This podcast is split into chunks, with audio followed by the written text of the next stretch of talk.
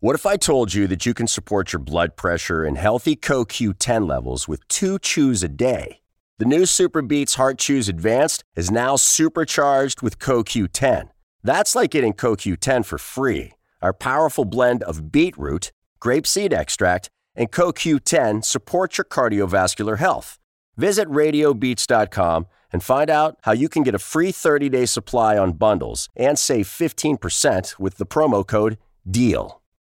When you need mealtime inspiration, it's worth shopping Kroger, where you'll find over 30,000 mouthwatering choices that excite your inner foodie. And no matter what tasty choice you make, you'll enjoy our everyday low prices, plus extra ways to save, like digital coupons worth over $600 each week. You can also save up to $1 off per gallon at the pump with fuel points. More savings and more inspiring flavors make shopping Kroger worth it every time. Kroger, fresh for everyone. Fuel restrictions apply.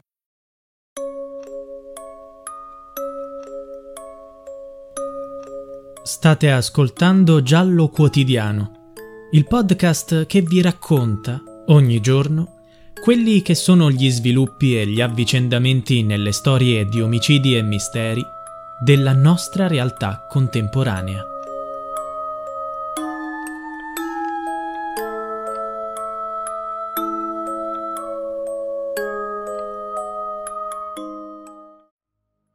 I collezionisti di francobolli rari sono pochi in Italia, circa 120.000. Sono affascinati dal simbolo della franchigia, la tassa per il recapito delle lettere, che è il significato della parola filatelia, creata nell'Ottocento, quando in Gran Bretagna nel 1840 nacque il primo francobollo, il famoso e preziosissimo Penny Black. Per molto tempo la ricerca di francobolli rari è stata una caccia al tesoro per appassionati che univano l'amore per il collezionismo all'utile del valore di una piccola o grande fortuna. Fu questa la motivazione che mosse una giovane torinese, Marina Di Modica, nel 1996 a cercare di quantificare il valore del contenuto di una scatola trovata per caso in soffitta, mentre cercava di liberarla da tutti gli oggetti e mobili impolverati e ammassati da parecchi anni. Naturalmente la scatola era segnata dal tempo, perché con altri oggetti era appartenuta al fratello del nonno, un prozio che aveva collezionato francobolli per tutta la vita. Marina fu sorpresa e felice di vedere la collezione davanti a sé e con qualche difficoltà aprì la scatola che sembrava sigillata.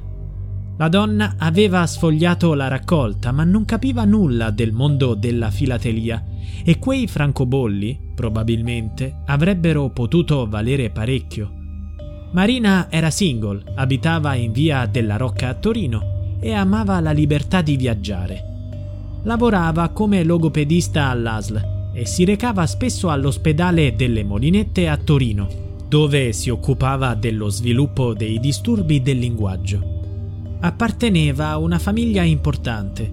Il padre, Gaetano, era una figura nota negli ambienti scientifici essendo insegnante alla facoltà di chimica e dell'Accademia delle Scienze e in seguito sarebbe diventato anche presidente dell'Università della Terza Età di Alba.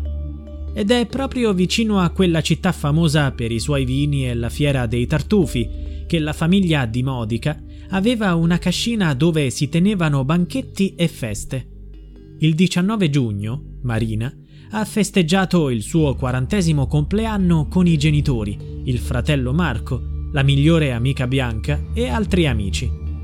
Una sera a cena da Bianca, il destino le fece conoscere Paolo Stroppiana.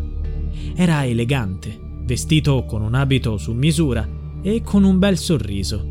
E, per coincidenza, era anche un rinomato esperto di francobolli per la rinomata azienda Bolaffi, che è una garanzia per chiunque cerchi una valutazione di francobolli, monete e opere d'arte.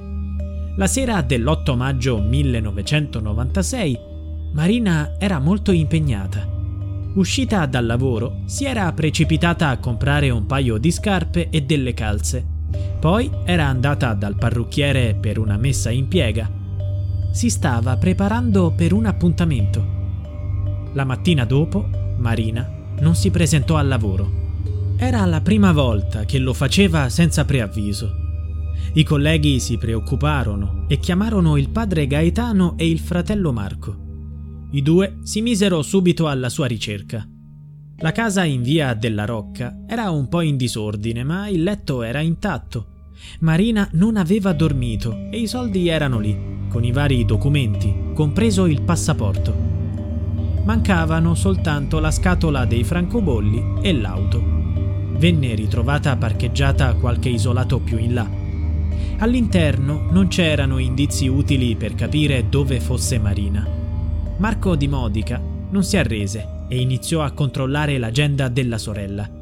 In una annotazione datata 8 maggio alle 18 scrive B. Cena Paolo per F. Bolli. Non fu difficile tradurlo per la famiglia. B stava per Bianca, l'amica di Marina, seguita da Cena con Paolo, riferito chiaramente a Paolo Stroppiana, l'esperto filatelico. Infine, Fibolli era l'abbreviazione dei francobolli ritrovati nella scatola di cui Marina cercava la stima.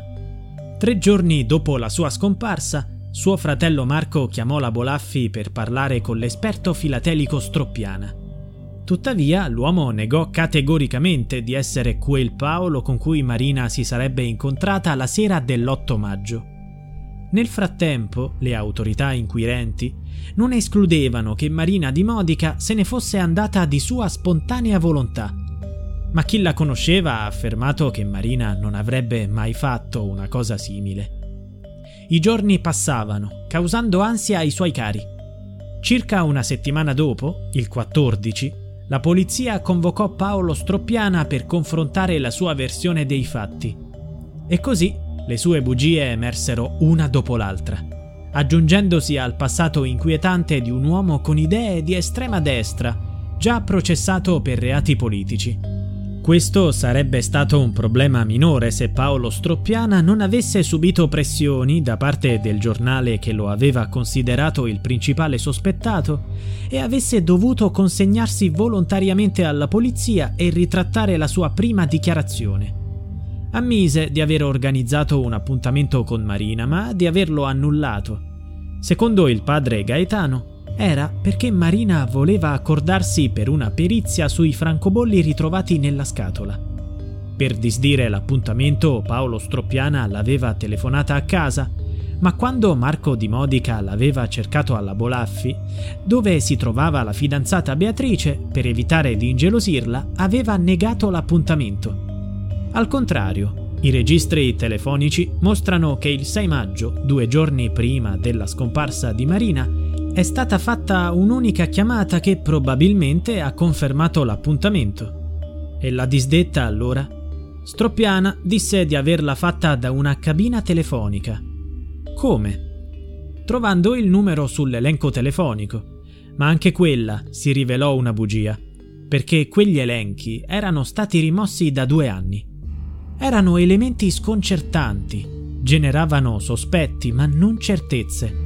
Così il PM, nel 2004, cinque anni dopo la scomparsa di Marina, non ritrovata né viva né morta, chiese l'archiviazione del caso. La famiglia di Modica si oppose e il giudice dispose l'imputazione coatta di Paolo Stroppiana. Mancavano ancora il cadavere di Marina e un movente, ma le numerose contraddizioni e bugie soffocavano il presunto colpevole. Si ricordò la scomparsa di Camilla Bini, un'impiegata della Bolaffi nel 1980, un caso molto simile a quello di Marina. Venne ipotizzato così che Paolo avesse ucciso Marina durante un rapporto sessuale, una preda come altre donne, essendo noto per le sue avventure femminili. Era un esperto alpinista e conosceva le montagne, quindi non avrebbe avuto problemi a disfarsi del corpo della sua vittima gettandolo in un burrone. Durante il processo indiziario, Paolo Stroppiana venne condannato per omicidio oltre l'intenzione a 14 anni, ma nel 2011 la Cassazione ha conferito tre anni di indulto.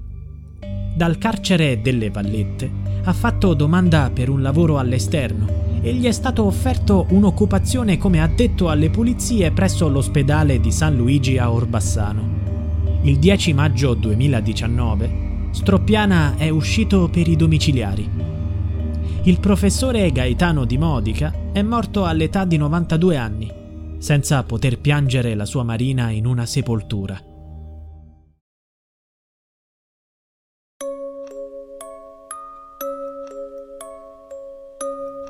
Giallo Quotidiano è a cura di Pierre Jacy. Se vuoi, puoi supportare il progetto con una piccola donazione al link in bio.